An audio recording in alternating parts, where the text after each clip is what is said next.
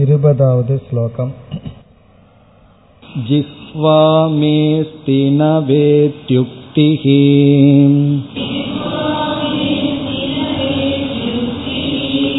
लज्जायै केवलं यथा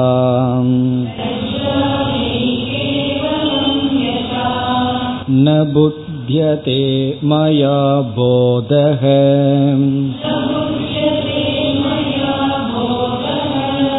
बोद्धव्य इति तादृशी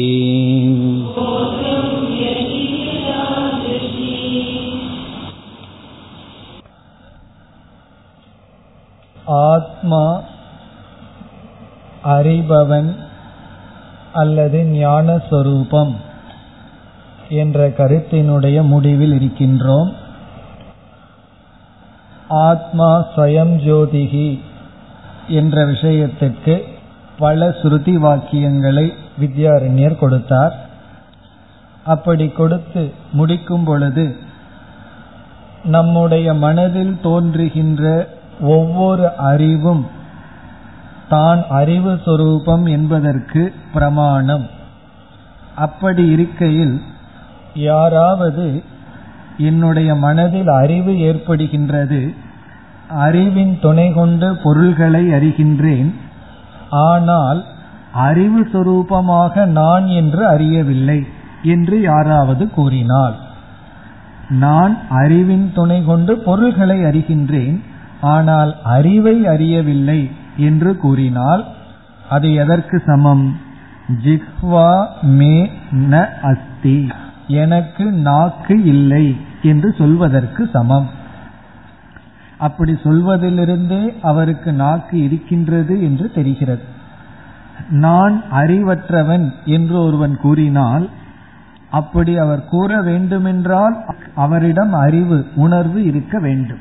நான் ஜடமானவன் என்று கூறுவது எப்படி முரண்படுகிறதோ அதுபோல என்று இரண்டாவது வரியில் போதக மயா ந புத்தியதே. அறிவு என்னால் அறியப்படவில்லை என்று சொல்வது லஜ்ஜாயை அது வெர்க்கத்திற்கு உரியது என்று கூறுகின்றார். பிறகு போத்தவ்யக இனிமேல் அறிவை நான் அறிய வேண்டும் நான் அறியப்படும் பொருளைத்தான் அறிகின்றேன் அறிவை நான் புரிந்து கொள்ளவில்லை என்று சொல்வது எனக்கு நாக்கு இல்லை என்று சொல்வதற்கு போல என்று கூறி இந்த கருத்தை அதாவது ஆத்மா ஞானஸ்வரூபம் அறிபவன் திருக் சுரூபம் என்ற கருத்தை அடுத்த ஸ்லோகத்தில் முடிவுரை செய்கின்றார் இருபத்தி ஓராவது ஸ்லோகம்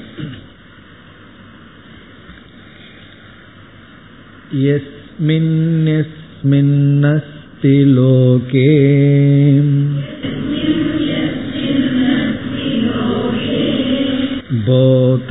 बोधस्तततुपेक्षणे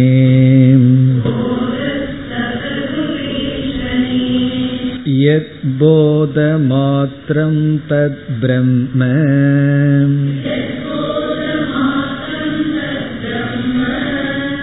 एवं दि ब्रह्मनिश्चयः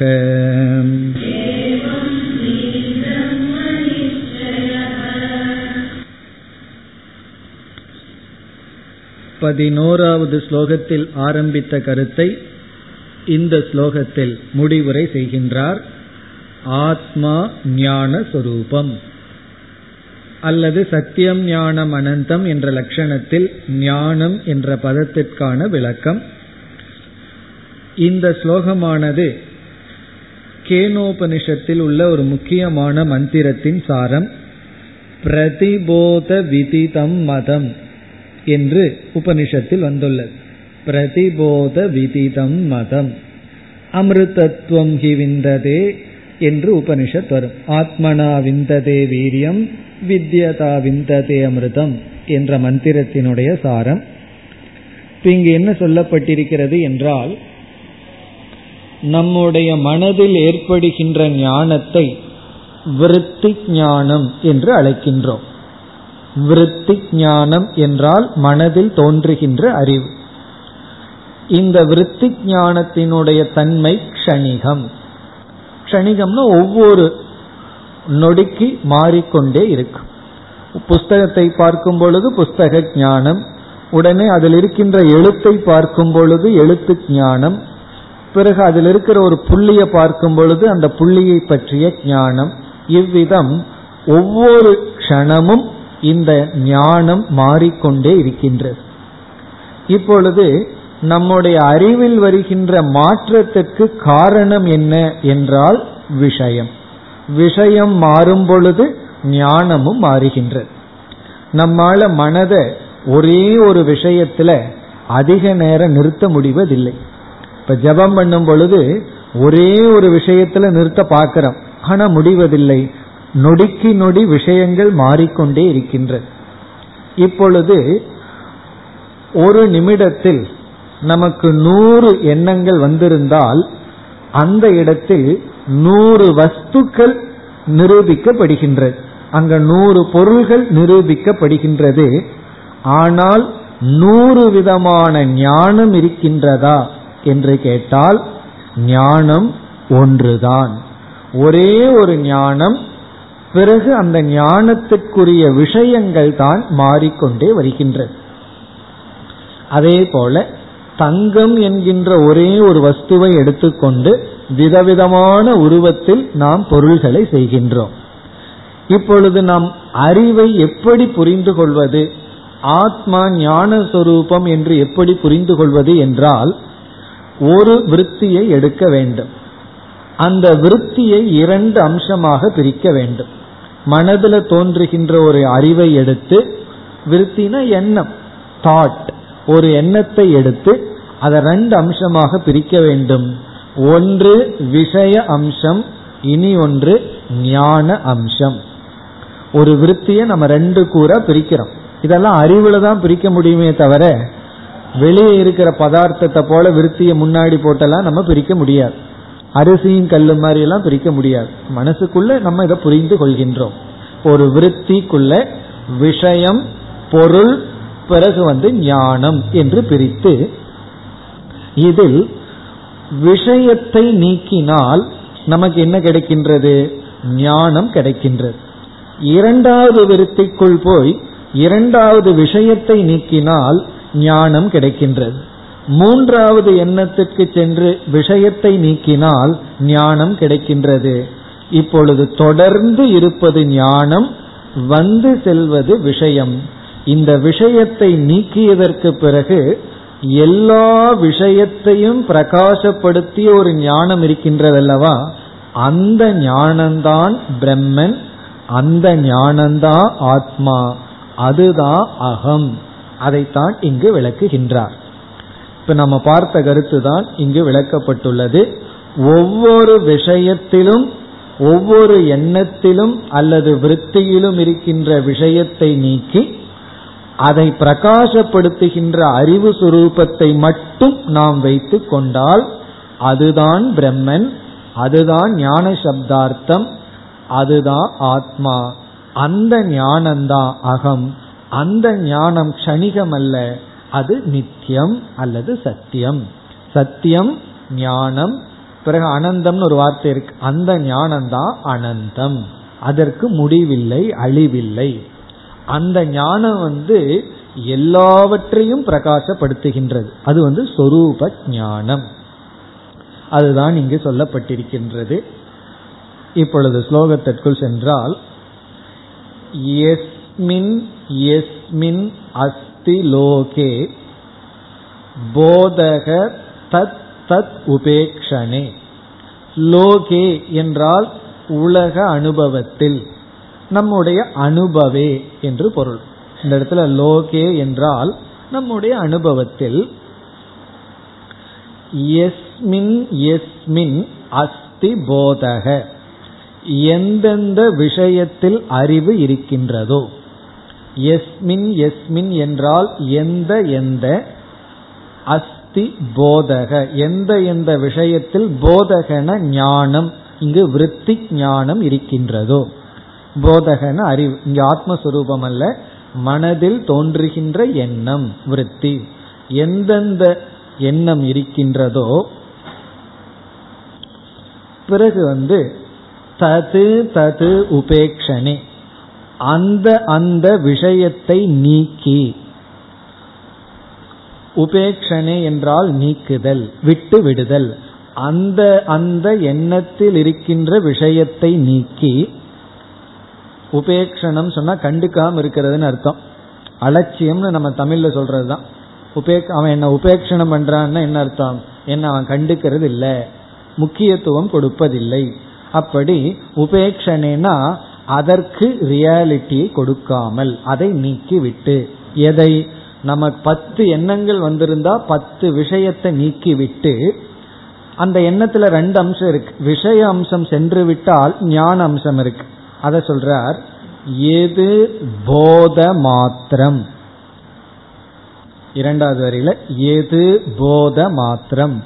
எந்த ஒன்று அறிவு சுரூபமாக மட்டும் இருக்கின்றதோ மாத்திரம்ங்கிற வார்த்தை எதை நீக்குகின்றது? விஷயத்தை நீக்கி அறிவு ரூபமாக மட்டும் எது இருக்கின்றதோ எது போத மாத்திரம் அஸ்தி தது பிரம்ம. அதுதான் பிரம்மன். ஒவ்வொரு ஞானத்திலும் எண்ணத்திலும் இருக்கின்ற விஷயத்தை நீக்கினால் எந்த ஒரு அறிவு மட்டும் எஞ்சி இருக்கின்றதோ அதுவே பிரம்ம. இதி ஏவம் இப்படிப்பட்ட தி இப்படிப்பட்ட அறிவு பிரம்ம நிச்சயக. அதுதான் பிரம்மனை பற்றிய ஞானம் அல்லது நிச்சயம். இப்படிப்பட்ட அறிவு எதுவோ அதுதான் பிரம்மத்தினுடைய அறிவு. நான் பிரம்மத்தை புரிஞ்சுக்கணுங்கிறது என்ன என்றால் நம்ம மனதில் இருக்கின்ற அறிவை புரிந்து கொள்ளுதல். நம்ம மனதில் இருக்கின்ற ஒவ்வொரு எண்ணத்திலும் விஷயங்களை நீக்கி எந்த ஒரு அறிவு மட்டும் இருக்கின்றதோ அதை புரிந்து கொள்ளுதல். இப்ப பிரம்மத்தை புரிஞ்சுக்கிறன்னா எங்கேயோ இருக்கிற பிரம்மத்தை எப்படியோ புரிந்து கொள்வதல்ல. இங்கேயே இருக்கிற பிரம்மத்தை இப்படி புரிஞ்சு கொள்றது தான் பிரம்மன்னு சொல்றார். இப்ப இங்கேயே இருக்கிறதுனா எங்க இருப்பது? நம்முடைய எண்ணத்திற்குள் எப்படி இருப்பது? போத மாத்திரம். வெறும் அறிவு சுரூபமாக மட்டும் இருக்கின்ற பிரம்மத்தை புரிந்து கொள்வதுதான் பிரம்மத்தை புரிந்து கொள்ளுதல். பிரம்ம நிச்சயக. இதுதான் பிரம்மத்தை பற்றிய நிச்சயம். என்று இந்த ஸ்லோகத்துடன் ஆத்மா ஞானஸ்வரூபம் அந்த ஞானஸ்வரூபமான ஆத்மாவே பிரம்மன் என்று ஆத்மாதான் சப்ஜெக்ட் பிறகு அறியப்படுவதெல்லாம் அனாத்மா. அந்த அனாத்மாக்கள் பஞ்ச கோஷங்களாக இருக்கின்றது என்று பஞ்ச கோஷத்தினுடைய சொரூபத்தை கூறி ஒவ்வொரு கோஷமும் நான் அல்ல அகங்கிற அர்த்தத்துக்குள்ள வராதுன்னு சொல்லி நிலைநாட்டினார். இப்பொழுது இனி அடுத்த ஸ்லோகத்திலிருந்து வேறு தலைப்புக்கு செல்கின்றார். இந்த ஸ்லோகத்துடன் ஞான சப்த விசாரம் முடிவடைகின்றது. பதினோராவது ஸ்லோகத்தில் ஆரம்பித்தது. இருபத்தி இரண்டாவது ஸ்லோகம். पञ्चकोशपरित्यागे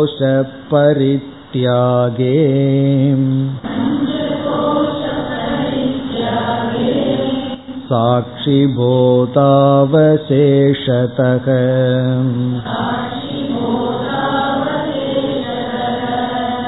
स्वस्वरूप स एव स्यात् शून्यत्वं சாம்பஸ்ய துர்கடம்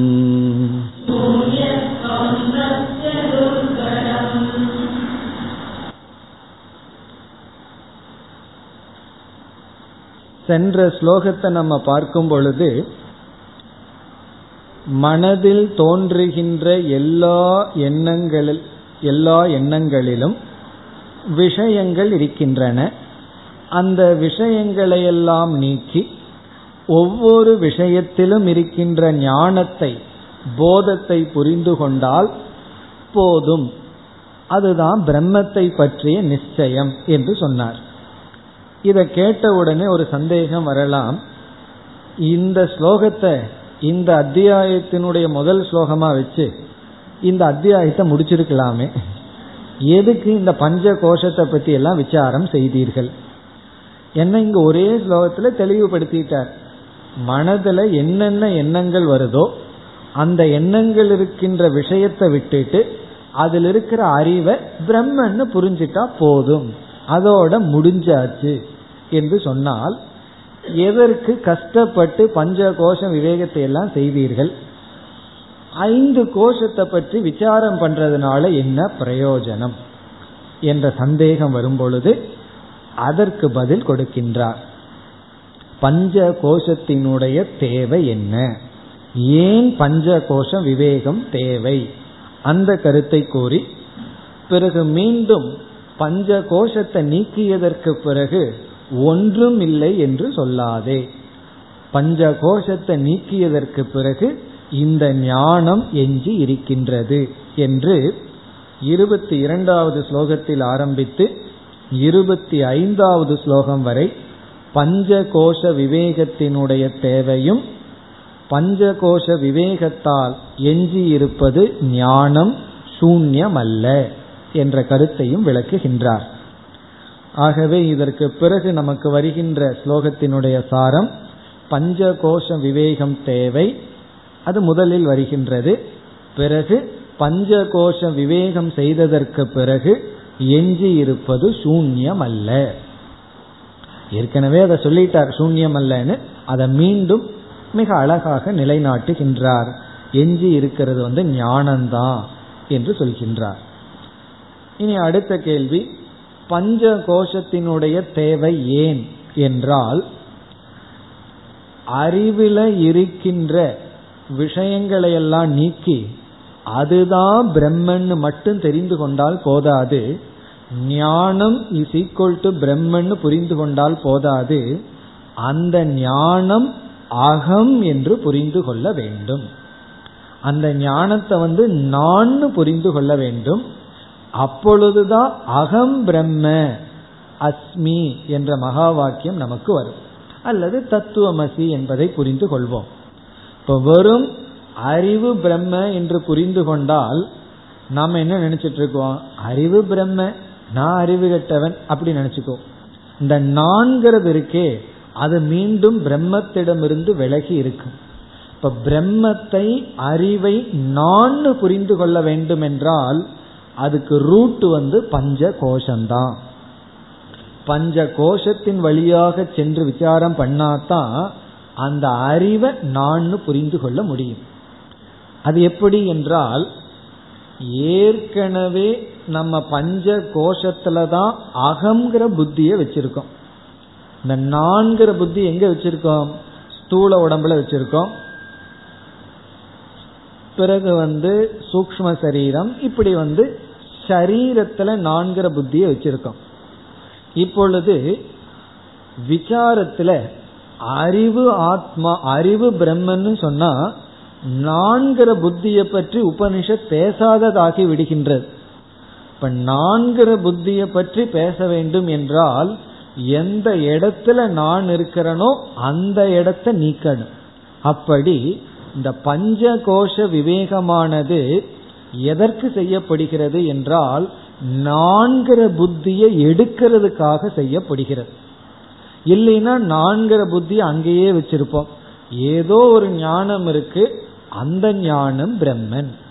நான் வந்து பிரம்மனை வழிபட்டு இருக்கேன் பிரம்மனை அடையணும் அந்த நான் அடைய வேண்டிய பிரம்மன் அறிவு சொரூபம்.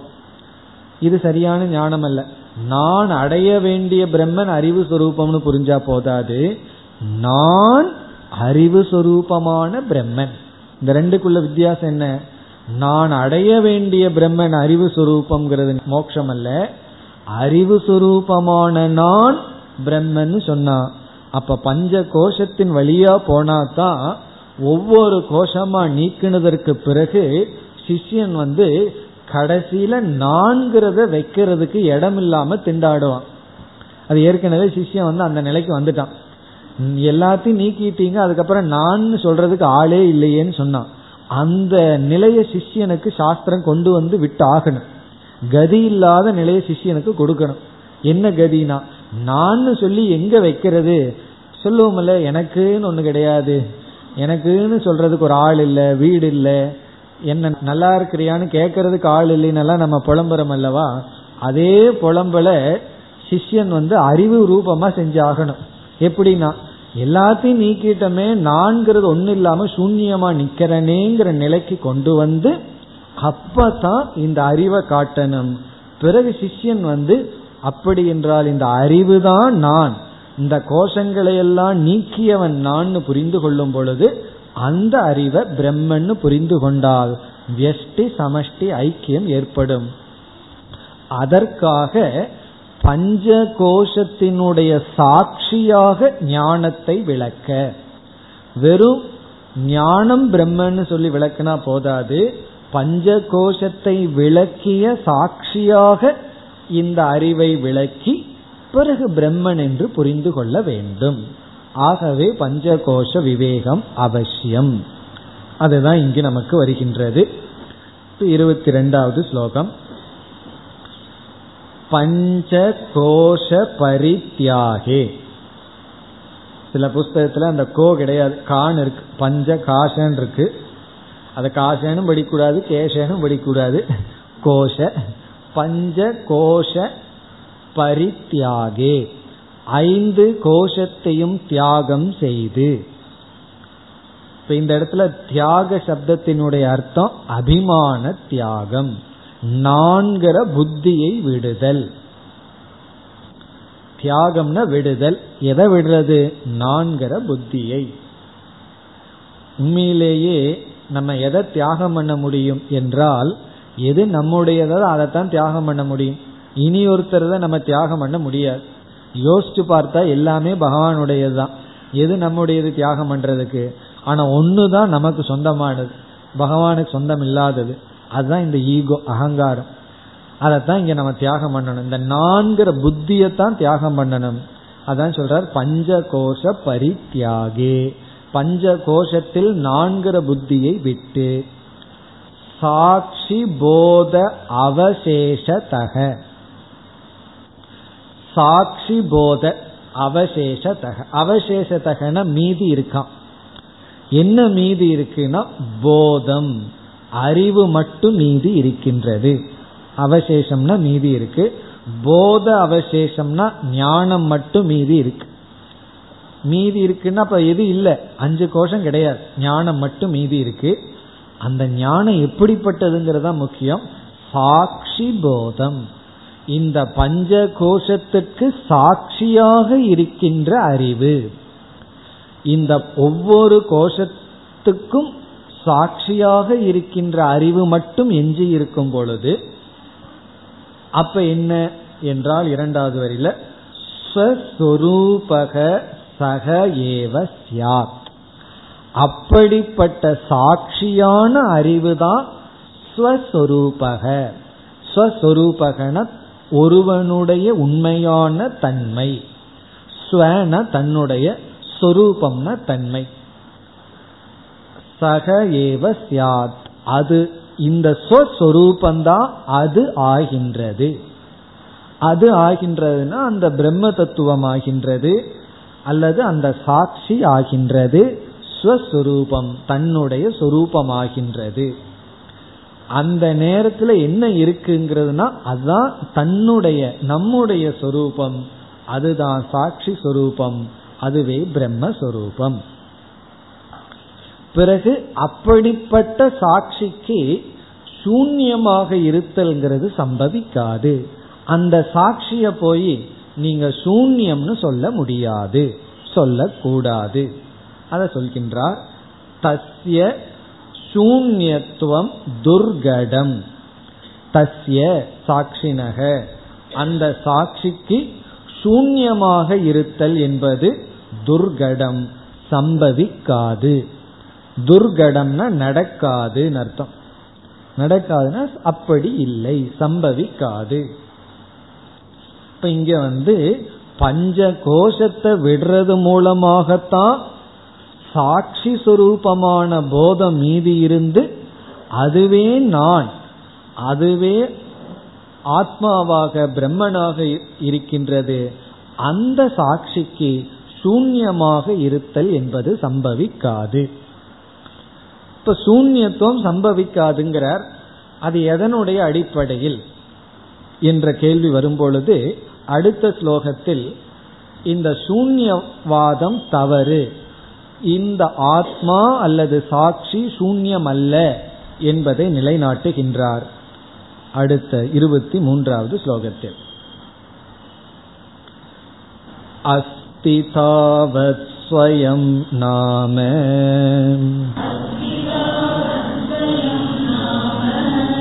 विवाधा विषयत्वतः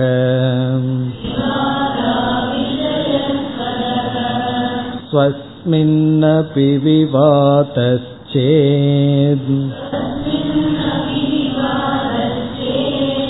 प्रतिवाद्यत्र को भवेत्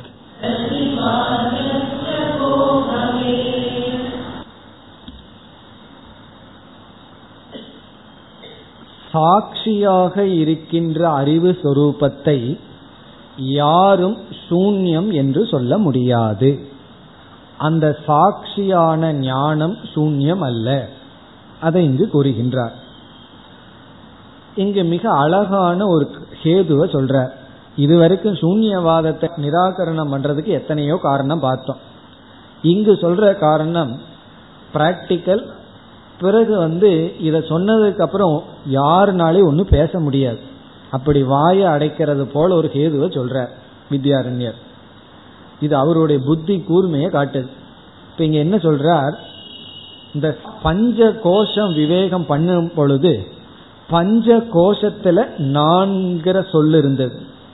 இப்ப வந்து பஞ்ச கோஷத்தை எல்லாம் நீக்கி விட்டது. எது? இந்த விசாரம். நீக்கியதற்கு பிறகு நான்கிறது வந்து வெறும் அறிவு சொரூபமா இருக்கு. இப்ப அறிவு சொரூபமா இருக்கின்ற நான்கிற இடத்த ஒருவன் வந்து அது சூன்யம்னு சொல்கின்றான் வைத்துக் கொள்வோம். யாரு? பூர்வபக்ஷி வந்து சூன்யம்னு சொல்றான். இப்போ பஞ்ச கோஷம் ஏற்கனவே போயாச்சு. எல்லாம் அனாத்மா நிலையற்றது அனித்தியம்னு பஞ்ச கோஷம் நீங்கப்பட்டு விட்டது. பிறகு வந்து இறுதியில ஞான சுரூபம் மட்டும் இருக்கு. அங்க அறிவு மட்டும் நான் நான் சொல்றதுக்கு அறிவு மட்டும் இருக்கு. இப்ப நம்ம என்ன சொல்றோம்? அந்த அறிவு தான் நான் அதுதான் பிரம்மன்னு சொல்றோம். பூர்வபக்ஷி என்ன சொல்றான் இல்ல அதுதான் சூன்யம்னு சொல்றான் இப்போ நம்ம என்ன சொல்றோம்? அகம் அஸ்மி அப்படின்னு சொல்றோம். அந்த இடத்துல நான் என்று ஒன்று இருக்கிறதுன்னு சொல்றோம். சூன்யவாதி என்ன சொல்றான் இல்லைன்னு சொல்றான் இப்போ அகம் அஸ்மின்னு ஒருத்தன் சொல்லிட்டு இருக்கான். அதற்கு எதிராக வாதாட விரும்புபவன் வந்து இல்லைன்னு சொல்றான். இப்ப அதனுடைய அர்த்தம் என்னன்னா அகம் ந அஸ்மின்னு சொல்றான். நான்கிறது அங்கு இல்லைன்னு சொல்றான். இப்பொழுது வித்யாரண்யர் கேட்கிறார் நான் இருக்கின்றதுன்னு நான் சொல்லிட்டு இருக்கேன் எனக்கு பூர்வ பக்ஷியா இருக்கிறவன் என்ன சொல்றான்? அகம் ந அஸ்மிங்கிறான். நான் இல்லைன்னு சொல்றான். அப்போ இங்க சித்தாந்தி என்ன சொல்றான்? எனக்கு இப்ப பூர்வபக்ஷியே இல்லை. காரணம் என்ன? அவன் என்ன சொல்லியிருக்கான்? நான் இல்லைங்கிறான். இப்ப இல்லாதவனோட நான் என்ன பேசுறதுங்கிற இப்ப அகம் அஸ்மின்னு சொல்லிட்டு இருக்கிற நான் எனக்கு எதிராக வந்து சொல்றவன் அகம் நாஸ்மிங்கிறான். நான் இல்லைங்கிறான். சரி சந்தோஷம்ட்டு நம்ம பேசாம இருந்துடுறோம். அப்போ யாரெல்லாம் சூன்யவாதம்னு சொல்றாங்களோ அவர்கள் அவர்களே இல்லைன்னு சொல்லி விட்டார்கள் அப்ப இங்க எனக்கு ஏது பூர்வ பட்சம் நான் வந்து பேசுறதுக்குன்னு சொல்ற. நான் வந்து ஒருத்தனுடைய கருத்தை தப்புன்னு சொல்றதுக்கு எனக்கு பூர்வ பட்சியே இல்லை அப்படின்னு சொல்ற. இப்ப சூன்யவாதம்ங்கிறது என்னன்னா எனக்கு பூர்வ பட்சம் இல்லைன்னு அர்த்தங்கிறார் வேற ஏதாவது சொன்னா பூர்வபக்ஷிங்களாம் நான் தான் உடம்புன்னு சொன்னா அவன் பூர்வபக்ஷி ஆகலாம். நான் இல்லைங்கிறவன் எப்படி பூர்வபக்ஷி ஆக முடியும்? அப்ப இங்க என்ன பதில் சொல்றாருன்னா யாரெல்லாம் சூன்யம் அகம்னு சொல்கிறார்களோ அவர்கள் வந்து இல்லாதவர்கள். இப்ப சித்தாந்திக்கு பூர்வபக்ஷியே இல்லை. அவன் வந்து நான் இல்லைன்னு சொல்றான். அவன் இடத்துல என்ன பேசுறதுக்கு இருக்கு? அவன் தான் இல்லையே என்று இந்த இடத்துல பிரதிவாதியே கிடையாது சொல்லுவேன்னு. அதுக்கு பதில் அடுத்த ஸ்லோகத்துல வச்சுக்கிறார். இப்படி சொன்னதற்கு அப்புறமே நான் இல்லை சூன்யம்னு சொன்னா அது எதனால சம்பவிக்கும்னு பின்னாடி சொல்றார். இப்ப இந்த இடத்துல என்ன சொல்கின்றார்? நான்கிறது ஒன்னு இருக்கு. அந்த நான்கிறதையே நீ சூன்யம்னு சொன்னா நான் இல்லைன்னு நீ சொல்ற. நான் இல்லைன்னு நீ சொன்னதுக்கு அப்புறம் நான் உங்ககிட்ட பேசுறதுக்கு வரமாட்டேன். காரணம் நீ தான் இல்லையே. எங்கிட்ட பேசுங்கிறான் என்ன இடத்துல ஆர்கியூ பண்ணுங்கிறான். நீ யாருன்னு கேட்டான்? நான் இல்லாதவன்கிறான். நம்ம கேட்கறோம் இல்லாதவங்கிட்ட என்ன பேசுறதுக்கு இருக்குன்னு சொல்லி எனக்கு பூர்வ பக்ஷி இல்லை. மோட்சமே அதுதான். நமக்கு யாரும் பூர்வபக்ஷம் இருக்கக்கூடாது பூர்வபக்ஷிகளையெல்லாம் நம்ம அசத்தாக்கிடணும். அவங்க இருக்கிற வரைக்கும் தான் நமக்கு பிரச்சனை.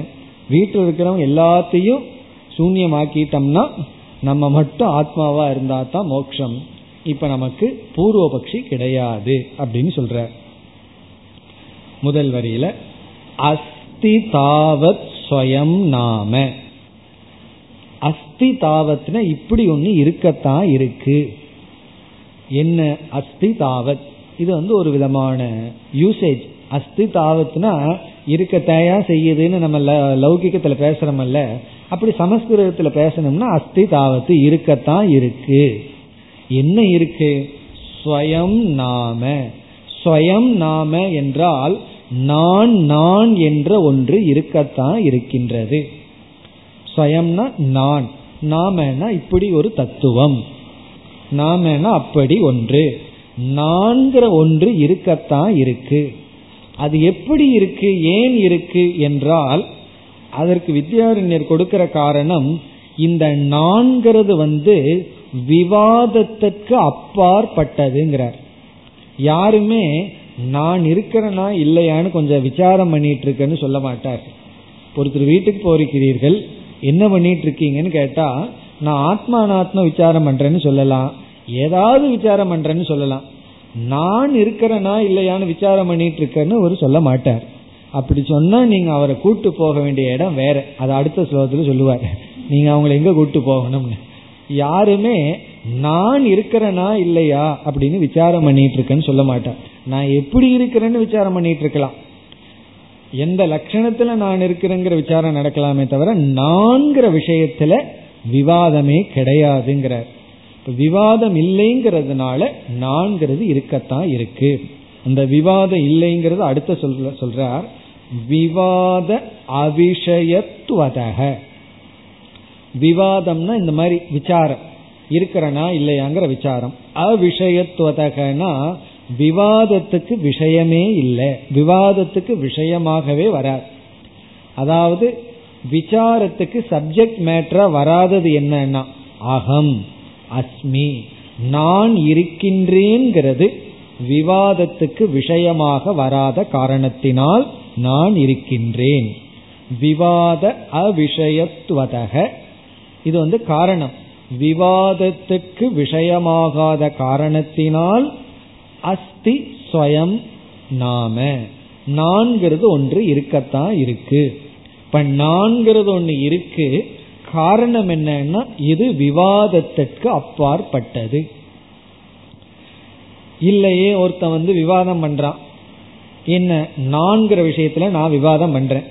நான் இல்லை அப்படின்னு விவாதம் பண்ணுனா நீ தான் இல்லாதவனே உங்ககிட்ட போய் நான் என்ன விவாதம் பண்ணட்டுன்னு பதில் சொல்றார். இரண்டாவது வரியில ஸ்வஸ்மின் அபி விவாதக சேத் ஸ்வஸ்மின் அபி நான்கிற விஷயத்திலேயே ஒருவன் விவாதத்தை மேற்கொண்டால் இருக்கா இல்லையாங்கிற விவாதத்தை மேற்கொண்டால் ஸ்வஸ்மின் அபி தன்னுடைய விஷயத்தில் விவாதக சே ஒருத்தன் வந்து விவாதம் பண்றான். விவாதம்னா என்ன இருக்கா இல்லையான்னு பண்றான். நான் இருக்கின்றேனா இல்லையான்னு விவாதம் பண்ணுனா இப்ப என்ன சொல்றார்? பிரதிவாதி அத்திர கக பவேத் பிரதிவாதிய அங்கு யார் இருப்பார்கள்? இப்ப ரெண்டு பேர் ஆர்கியூ பண்றாங்களாம். ஒருத்தன் வந்து நான் இருக்கின்றேன்னு சொல்லி. இனி ஒருத்தன் நான் இல்லைன்னு ஆர்கியூ பண்ணா இந்த இடத்துல நான் இல்லைன்னு ஆர்கியூ பண்றவன் அங்க யார் இருப்பா? யாரும் இருக்க மாட்டார்கள். இப்ப பிரதிவாதி என்றால் பூர்வபக்ஷி இல்லைன்னு சொல்றவன். அத்த இந்த விஷயத்தில் கக பவேத் யார் இருக்க முடியும்? இங்க பூர்வ பக்ஷியா யார் இருக்க முடியும்? யாருமே இருக்க முடியாது. பிரதிவாதி அத்திர கக பவேத். அதாவது நான்கிற ஒன்று அறிவு சுரூபமான உணர்வு சுரூபமான நான்கிற ஒன்று விவாதத்துக்கு விஷயமாக இல்லை. இந்த உலகத்துல எதை வேணாலும் எடுத்து ஆர்கியூ பண்ணலாம். சில பேர் ஆர்கியூ பண்றதுங்கிறது சுபாவமா இருக்கு. எதை கொடுத்தாலும் அதுல ஏதாவது ஒரு ஆர்கியூமெண்ட் வந்துடும் ஆனா ஒன்னுலதான் ஆர்கியூமெண்ட் வராது. நான் இருக்கிறேனா இல்லையாங்கிறதுல ஆர்கியூமெண்ட் அவங்களால பண்ண முடியாது அப்படி அவங்க பண்றதா இருந்தால் இல்லைன்னு சொல்றவனோட தான் ஆர்கியூ பண்ணணும். நான் இருக்கின்றேன்னு ஆர்கியூ சொல்றேன். நான் இல்லைன்னு சொல்றவனோட ஆர்கியூ பண்ணணும். நான் இல்லைன்னு சொல்றவன் இல்லதான் அப்ப யார்கிட்ட போய் என்ன ஆர்கியூ பண்றது? ஆகவே இங்கு பூர்வ பக்ஷியே கிடையாது. அகம் சூன்யம்ங்கிற விஷயத்துல பூர்வபக்ஷியாக ஒருவன் இருக்க முடியாது. ஏன்னா அவனே இல்லைன்னு சொல்லிட்டான். இல்லைன்னு சொன்னதுக்கு அப்புறம் அவன் என்ன பேசுறதுக்கு வர முடியும்? ஒன்றும் இல்லைன்னு சொன்னதுக்கு அப்புறம் அவன் பேசாம இருக்கணுமே தவிர ஒன்றும் பேசக்கூடாது. அப்படி விவாதத்திற்கு அப்பாற்பட்ட விஷயமாக அகம் என்று ஒன்று இருக்கின்றது. அந்த அகம் பஞ்ச கோஷத்தை நீக்கியதற்கு பிறகு கிடைக்கின்ற ஞான சுரூபம் அதுவே பிரம்மஸ்வரூபம். பிறகு அடுத்த ஸ்லோகத்தில் சொல்றார் ஒரு கால் ஒருவன் வந்து சொல்றான் நான் இல்லைன்னு சொல்லுவனே. சொல்றதுல என்ன தப்பு? சொல்றதுனால உங்களுக்கு என்ன குறைஞ்சு போச்சு? என்னால சொல்ல முடியுதே. நான் இல்லை அப்படின்னு நான் சொல்கின்றேனே. அப்படின்னா அது சம்பவிக்கின்றதை இப்ப நான் சொல்றேனே அதுக்கு என்ன சொல்கிறீர்கள்னு கேட்டுடலாம் நம்ம என்ன சொல்றோம்? நான் இல்லைன்னு நீ சொல்லவே முடியாதுன்னு சொல்றோம். உடனே அவன் சொல்றான் இப்ப நான் சொல்றேனே நான் இல்லை. அதுக்கு என்ன சொல்லுவீங்கன்னு கேட்டா அதுக்கு இங்க பதில் சொல்ற. நான் வந்து நான் இல்லைன்னு நீ சொல்ல முடியாதுன்னு சொல்ற. இப்பவே நீ சொல்ற நான் இல்லைன்னு அதுக்கு நான் இப்பொழுது காரணத்தை கூறுகின்றேன் இருபத்தி நான்காவது ஸ்லோகம் स्वासत्वं तु न कस्मैचित्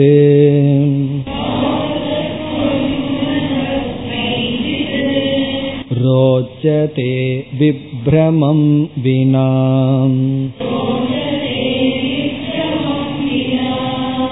अत एव श्रुतिर्बाधम्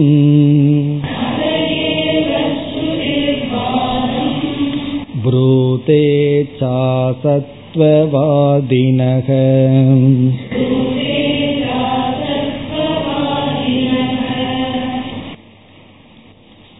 ஒருத்தன் வந்து நம்ம இடத்துல சொல்றான் நான் இல்லை என்று நான் சொல்வேன் என்று சொன்னால் இங்க முதல்ல வந்து சொல்ற யாருக்குமே தன்னுடைய இல்லாமையில விருப்பு வராது. நமக்கு மரண பயமே ஏன் வருதுன்னா இல்லாம போயிருவனோ அப்படிங்கிற பயம். எண்பத்தஞ்சு வயசாச்சு உடம்பில் இருக்கிற ஒவ்வொரு உறுப்புகளும் உருப்படியா இல்லை. போனா அடுத்த பிறவிலையாவது நல்ல ஆரோக்கியமான உடம்பு கிடைக்கும். போறீங்களான்னு கேட்டா என்ன சொல்றார்? மாட்டேங்கிறார். காரணம் என்ன? பயம். இல்லாம போயிருவனோ இப்ப யாருமே அவர்களுடைய இல்லாமையை விரும்புவதில்லை. இப்ப எல்லோருக்குமே அவர்களுடைய இல்லாமையை விரும்பாதவர்களாக இருக்கிறார்கள். ஆனால் ஒருவன் சொல்றான் நான் என்னுடைய இல்லாமையை பற்றி பேசுவேன் விரும்புவேன்னு சொன்னா அப்ப நம்ம என்ன சொல்லலாம்? உனக்கு பிரமம். பிரமம்னா குழம்பி இருக்கின்றது. உனக்கு புத்தி சரியில்லை. அப்ப இங்க ஒரு நியாயம் இருக்கு. என்னன்னு சொன்னா சர்வ சம்பவக பிரமாத். குழப்பம் வந்தா எது வேணாலும் நடக்கலாமா? குழப்பம் வராத வரைக்கும் தான் இது நடக்கும் இது நடக்காதுன்னு இருக்கு. புத்தி குழம்பி போச்சுன்னா எது வேணாலும் பேசலாம் எது வேணாலும் நடக்கலாம். காரணம் என்னன்னா கயிற்றுல பாம்பு உற்பத்தியே ஆகாது.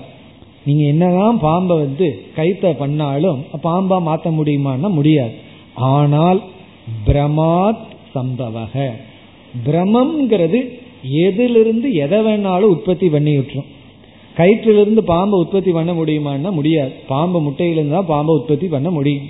ஆனா நான் கயிற்றிலிருந்து உற்பத்தி பண்ணேன்னா அதான் பிரமம் இப்ப பிரமத்தினால எதிலிருந்து எதை வேணாலும் உற்பத்தி பண்ணலாம். உன்னுடைய இல்லாமையை பற்றி நீ பேசுகிறீன்னா அந்த இடத்துல பிரமம் மூளையில குழப்பம் அல்லது மூளை குழம்பி விட்டதுன்னு அர்த்தம். அதான் பதில் சொல்ற நீ வந்து என்னுடைய அசத்துவத்தை நான் விரும்புகின்றேன் என்று சொன்னால் ஏன்னா திடீர்னு சில பேர் வந்து தற்கொலை பண்ணிக்கிறார்கள்.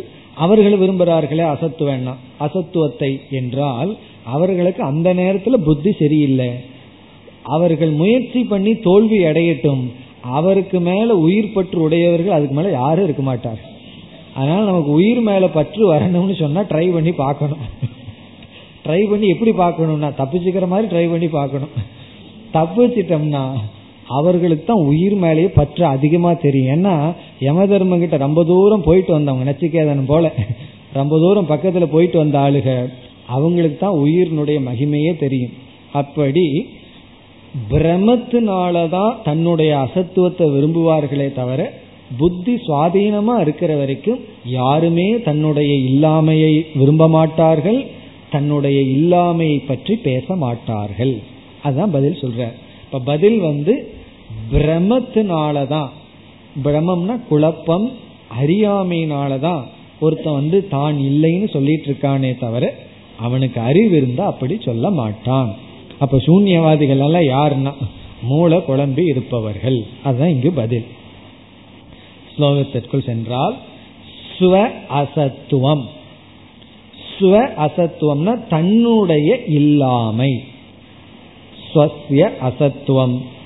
ந கஸ்மைச்சித் ரோச்சதே. யாருக்கும் விருப்பம் இல்லை ஸ்வ அசத்துவம் தன்னை தன்னுடைய இல்லாமை. கஸ்மைச்சித் யாருக்கும் ந ரோச்சதே விருப்பம் இல்லை யாருமே விரும்புவதில்லை. எதை தன்னுடைய இல்லாமை. ஆனாலும் திருஷ்டாந்தத்துக்கு சில பேர் வந்து முன்னாடி நிற்பார்களே. அவனுக்கு தன்னுடைய இல்லாமையில விருப்பம் இருக்குன்னு சொன்னால் ஒரு நிபந்தனையை கொடுக்கிறார். விப்ரமம் வினா. விப்ரமம்னா குழப்பம் அல்லது மோகம் அல்லது அறியாமை தவிர. விப்ரமம் வினா ந ரோச்சதே அப்படின்னு சொன்ன என்ன? குழப்பமா இல்லாத வரைக்கும் ஓகே. குழம்பி விட்டா அவனுக்கு அது ரோச்சதே தான். அவனுக்கு அது விருப்பம் போல் தெரிகிறது.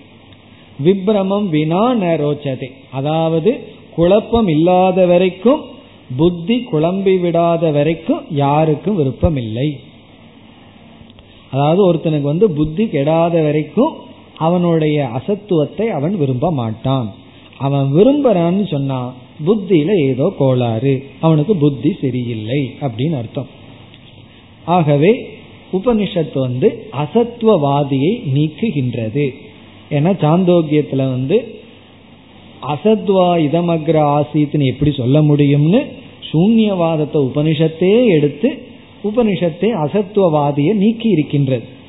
சத்காரியவாதத்தை சொல்லி சத்திலிருந்து தான் எல்லாம் வந்ததுன்னு சொல்லி அசத்திலிருந்து வந்ததுங்கிறது எப்படி சொல்ல முடியும் சொல்லி உபனிஷத்தே அசத்துக்காரியவாதம் அல்லது அசத்துவத்தை நீக்கி உள்ளதுன்னு சொல்லி இரண்டாவது வரையில் சொல்கின்றார். அத ஏவ. அதையேவ ஏவ என்றால் ஆகவேதான். ஆகவே என்றால் யாரும் தன்னுடைய அசத்துவத்தை விரும்புவதில்லை. அப்படி ஒருவன் விரும்புவதாக பேசினால் அவனுக்கு அறிவில்லை. ஆகவே ஸ்ருதிகி புரோதே. ஸ்ருதியானது கூறுகின்றது உபதேசிக்கின்றது. என்ன உபதேசிக்கின்றது? அசத்துவவாதினக பாதம். அசத்துவவாதினக. அசத் என்று சொல்பவர்களினுடைய பாதம் நீக்குதல். அவைகளை நீக்குதலை சுருத்தி செய்கின்றது. அசத்துவவாதினகங்கிறது இரண்டாவது விபக்தி புளூரல் அசத்துவவாதிகளை பாதம் செய்கின்றது. இல்லை என்று சொல்பவர்களை பாதம் நீக்குதலை செய்கிறது நீக்குதலை சொல்கிறது. பாதம் புரூதேன பாதத்தை செய்கிறதுன்னு அர்த்தம்.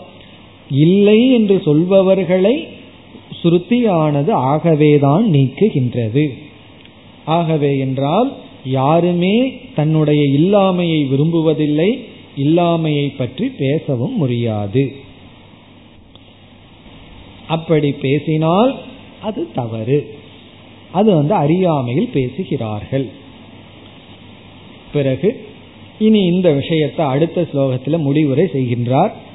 யாரெல்லாம் ஆத்மா அல்லது பிரம்மன் அசத்துன்னு சொல்கிறார்களோ அவர்களெல்லாம் நானே அசத்துன்னு சொல்வதற்கு சமம்னு தைத்திரியத்துல மீண்டும் அசன்னேவ சபவதி அசத் பிரம்மேதி வேத சேத் என்ற ஒரு வாக்கியம் இருக்கு. அந்த வாக்கியத்தை பிரமாணமாக காட்டி முடிவுரை செய்கின்றார். இருபத்தி ஐந்தாவது ஸ்லோகம். असद् ब्रह्मेति चेत् वेद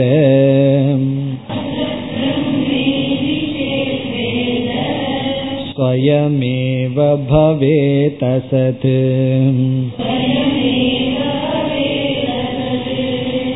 अतोऽस्य मा भूद्वेद्यत्वम्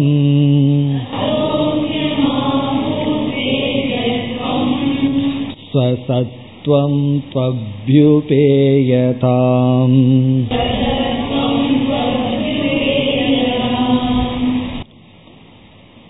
ஏற்கனவே பார்த்த கருத்தை தான் உபனிஷத்திலிருந்து எடுத்து கூறுகின்றார் தைத்திரிய உபனிஷத்துல இரண்டாவது வள்ளியில ஆறாவது அணுவாகத்தில் வந்துள்ளது அசத் பிரம்ம இதி வேதச்சே யாராவது பிரம்மனை அசத் என்று கருதினால் இப்ப எப்படி போறார் இந்த இடத்துல வித்யாரண்யர்?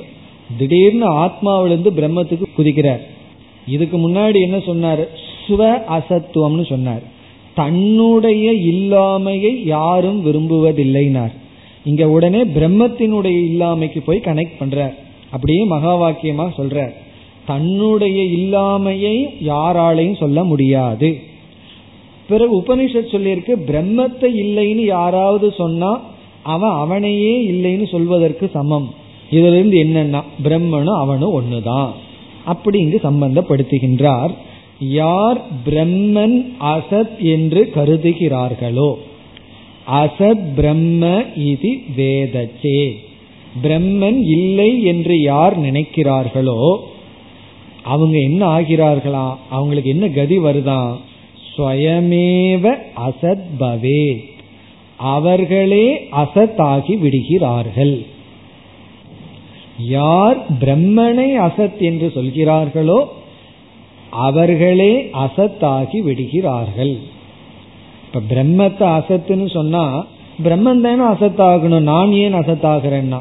நானும் அந்த பிரம்மன் ஒன்னா இருக்கிறதுனால தான் அப்படி நானே அசத்தாகின்றேன் பிரம்மனை அசத் என்று சொன்னால். பிறகு இல்ல என்ன அசத்துன்னு சொல்லிக்கிறேனேனா பிரம்மத்தையும் நீ அசத்துன்னு சொல்லி விட்டாய் அப்படி பிரம்மனும் நானும் ஒன்றுதான். என்று உபனிஷத் வாக்கியத்தை முதல் வரியில சொல்லி பிறகு என்ன நம்ம புரிஞ்சுக்கணும்னு சொல்றார். நமக்கு கடைசியா ஒரு இன்ஸ்ட்ரக்ஷன் கொடுத்து இந்த டாபிக்கை முடிக்கிறார். அதக ஆகவே அஸ்ய வேத்தியத்துவம் மா அபூத். அஸ்ய இந்த ஆத்மாவிற்கு வேத்தியத்துவம் அறியப்படுதல் என்பது மாபூத் வேண்டாம் இருக்க வேண்டாம். இந்த ஆத்மா அறியப்படுதலாக இருப்பது வேண்டாம் அல்லது இல்லை. இந்த ஆத்மா வேத்தியத்துவம்னா அறியப்படும் தன்மையுடன் இருப்பது என்பது மாபூத் வேண்டாம் கிடையாது. இந்த பிரச்சனையே எப்ப வந்ததுன்னா உன்னை நான் அறியப்படவில்லைன்னா அது அசத்துன்னு சந்தேகம் வந்துடும் அப்பொழுதுதான் இந்த விசாரமே வந்தது. நான் எதையெல்லாம் அறியறனோ அதுதான் சத்து. எதை நான் அறி அறியவில்லையோ அதை அசத்துன்னு வரும்பொழுது இப்போ இந்த ஆத்மா அறியப்பட வேண்டாம். அதே சமயத்தில் ஸ்வசத்துவம் து அபியுபேயதாம். இந்த ஆத்மா அறியப்படவில்லை அதே சமயத்தில் இருக்கின்றது என்று புரிந்து கொள்ள வேண்டும். ஸ்வசத்துவம் தன்னுடைய இருப்பை. ஸ்வசத்துவம்னா தான் அறிவு சொரூபமாக இருத்தலை அபியுபேயதாம். அபியுபேயதாம்னா உங்களால் ஏற்றுக்கொள்ளப்படட்டும் புரிந்து கொள்ளப்படட்டும். நீங்கெல்லாம் புரிஞ்சுக்கணும்னு சொல்ற. எதை எப்படி புரிஞ்சுக்கணும்? இந்த ஆத்மா அறியப்படுவதல்ல அதே சமயத்தில் அறிவு சுரூபமாக இருக்கின்றது ஞான சுரூபமாக இருக்கின்றது என்று உங்களினுடைய இருப்பை அறிவு சுரூபமாக ஏற்றுக்கொள்ளுங்கள் புரிந்து கொள்ளுங்கள். அபியுபேதம்னா may you be accepted or understood. நீங்கெல்லாம் புரிந்து கொள்ளுங்கள். எப்படி புரிந்து கொள்ள வேண்டும்? அவேத்யத்வே சதி ஸ்வசத்துவம். அறியப்படாத பொழுதும் நான் இருக்கின்றேன். அறிவு சுரூபமாக இருக்கின்றேன் என்று புரிந்து கொள்ளுங்கள். இதோடு இந்த விளக்கமும் முடிவடைகின்றது. இப்ப இதுவரைக்கும் நம்ம பார்த்தது பஞ்ச கோஷ விவேகத்தினுடைய தேவையும் இந்த ஆத்மாவை சூன்யம்னு சொல்ல முடியாது. அப்படி ஒருத்தன் சொன்னான்னு சொன்னா அவனே சூன்யம். அவங்கிட்ட போய் என்ன பேசுறது? சில சமயங்கள்ல கோபம் வந்தா சொல்றோமல்ல நீ ஏன் ஞான சூன்யம் உங்ககிட்ட போய் நான் என்ன பேசுறதுன்னு சொல்றமல்ல அதே போலதான். அவன் வந்து சூன்யம். எல்லாத்துலயும் சூன்யம். சூன்யவாதி கிட்ட போய் நம்ம பேசிட்டு இருந்தோம்னா அது வந்து அனாவசியம். பிறகு வந்து அது அவசியமும் அல்ல. இப்போ ஒருத்தன் வந்து ரோட்ல வந்து குடிச்சிட்டு இருக்கான். அவன் வந்து நம்ம கிட்ட வந்து ஆத்மாவை பத்தி ஏதாவது சொல்லுங்களேங்கிறான். நம்ம போய் விளக்கிட்டு இருந்தோம்னா பாக்குறவங்களுக்கு என்ன சந்தேகம் வரும் தெரியுமோ? அதனால என்ன பண்ணணும்? விளக்க கூடாது நீதாப்பா ஆத்மான்னு சொல்லிடணும். அப்படி யாருகிட்ட பேசணும்னு ஒரு விவஸ்தை இருக்கு. சூன்யவாதி கிட்ட நம்ம பேச வேண்டாம். காரணம் என்னன்னா நீ எங்கிட்ட பேச மாட்டேங்கிறேன்னு அவங்க நம்ம கிட்ட கேட்டா நீ தான் சூன்யமாச்சே. உங்ககிட்ட நான் எதுக்கு பேசுறது? நீ தான் இல்லையே. அந்த பதில இங்க சொல்லியிருக்கார். இல்லாதவங்கிட்ட என்ன பேசுறதுக்கு இருக்கு? இனி அடுத்த சில ஸ்லோகங்களில் இருபத்தி ஆறு இருபத்தி ஏழு இருபத்தி எட்டாவது முதல் வரி வரை ரெண்டரை ஸ்லோகத்துல இந்த ஆத்மாவை எப்படி புரிந்து கொள்ள வேண்டும்னு மேலும் விளக்குகின்றார். வித்யாரண்யர் ஏதோ முட்டி மோதி பாக்கிறார் இப்படியாவது இந்த அத்தியாயத்துல உங்களுக்கு புரிய வச்சிடணும் புரிய வச்சிட்டோம்னா அடுத்த அத்தியாயத்துக்கு நான் எழுத வேண்டாம். இருந்தாலும் கிளாஸ் நடந்தாலும் வர வேண்டாம். புரிய வைக்கிறதுக்கு முயற்சி பண்ணி பாக்கிறார் நம்மளும் பாக்கிறோம் நீ என்னதான் முயற்சி பண்ணாலும் நானும் முயற்சி பண்றேன். புரியாம இருக்கிறதுக்குன்னு சொல்லி. அப்படி இப்ப மறுபடியும் ஒரு கோணத்துல எப்படி இந்த நான் அறிவு சுரூபம்னு புரிந்து கொள்ளுதல் அதை மீண்டும் விளக்குகின்றார் வேறொரு கோணத்தில் இங்கேயும் ஒரு நல்ல அழகான கருத்தை சொல்கின்றார் இருபத்தி ஆறாவது ஸ்லோகம் कीदृक् तर्हीति चेत् पृच्छेत्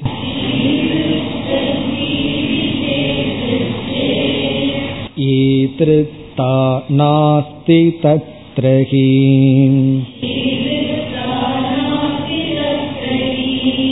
यदनीदिर्कदा दृक्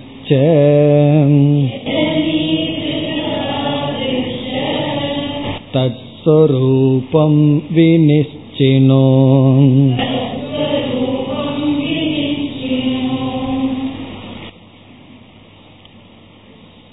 இப்ப நம்ம மாணவன் குருவிடம் இவ்விதம் ஒரு கேள்வியை கேட்டால் இப்ப இனி பூர்வபக்ஷியெல்லாம் கிடையாது. என்ன என்ன ஆச்சுன்னா பூர்வபக்ஷி இல்லைன்னு சொல்லிட்டோம். இனி யார் பூர்வபக்ஷி வர போறான் இப்போ ஒரு சிஷ்யன் வந்து குரு கிட்ட கேட்கறான் இப்ப அந்த மாதிரி ஒரு டயலாக் மாதிரி போகுது. கேட்டா குரு வந்து இந்த மாதிரி பதில் சொல்றாராம். இப்ப சிஷ்யன் வந்து என்ன கேள்வி கேட்கின்றான் என்றால் கீதிருக் தர்ஹி. இதி பிரிச்சேத் சேத். பிரிச்சேத் சேத் என்றால் இவ்விதம் கேட்டால். சிஷ்யக பிரிச்சேத் குரும் பிரதி. குருவிடம் சிஷ்யன் இவ்விதம் கேட்டால். எவ்விதம் என்றால் கீதிருக் தர்ஹி ஆத்மா எப்படிப்பட்டது?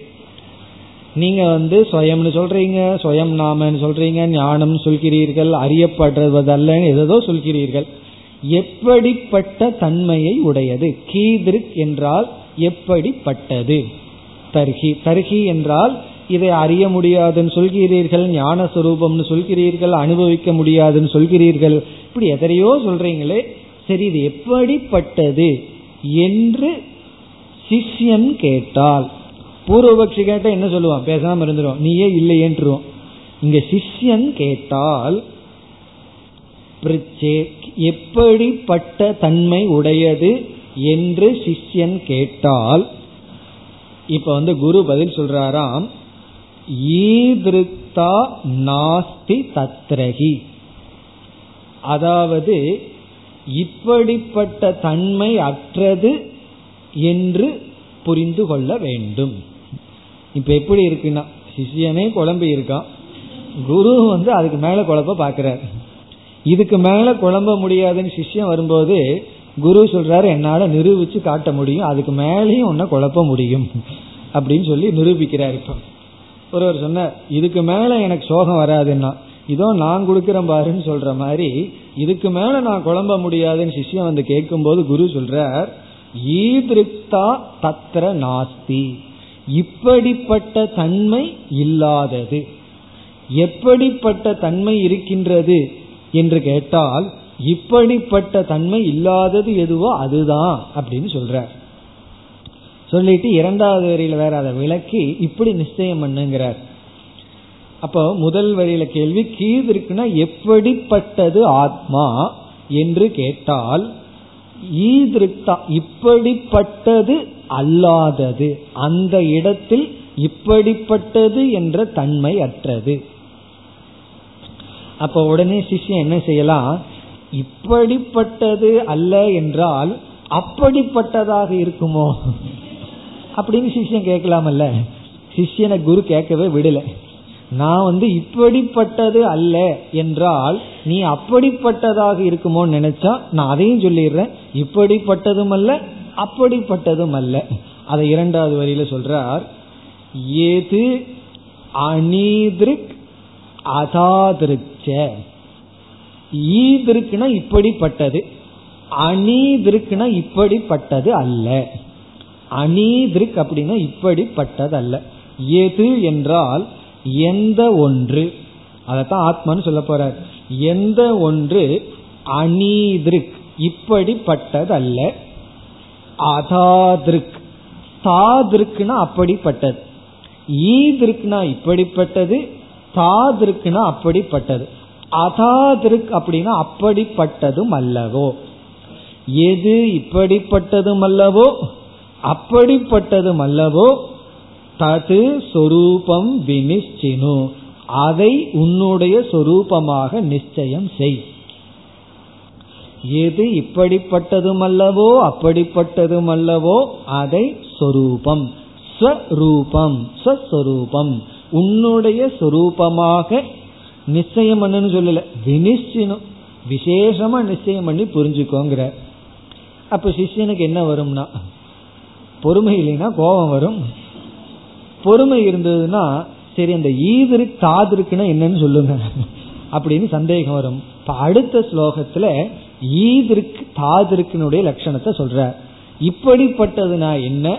அப்படிப்பட்டதுனா என்னன்னு சொல்றார். எதற்கு சொல்றாருன்னா இப்படிப்பட்டதுனா இது அப்படிப்பட்டதுனா அது அந்த ரெண்டு நீ அல்ல இதுவும் நீ அல்ல அதுவும் நான் அல்லன்னு சொல்லி இந்த ஈதிருக்கு தாதிருக்குன்னு இருக்கே அதை அடுத்த ஸ்லோகத்துல விளக்குகின்றார் அடுத்த வகுப்பில் பார்ப்போம் ॐ पूर्णमधः पूर्णमिधं पूर्णात् पूर्णमुदच्छते पूर्णस्य पूर्णमादाय पूर्णमेवावशिष्यते ॐ शान्ति शान्ति शान्तिः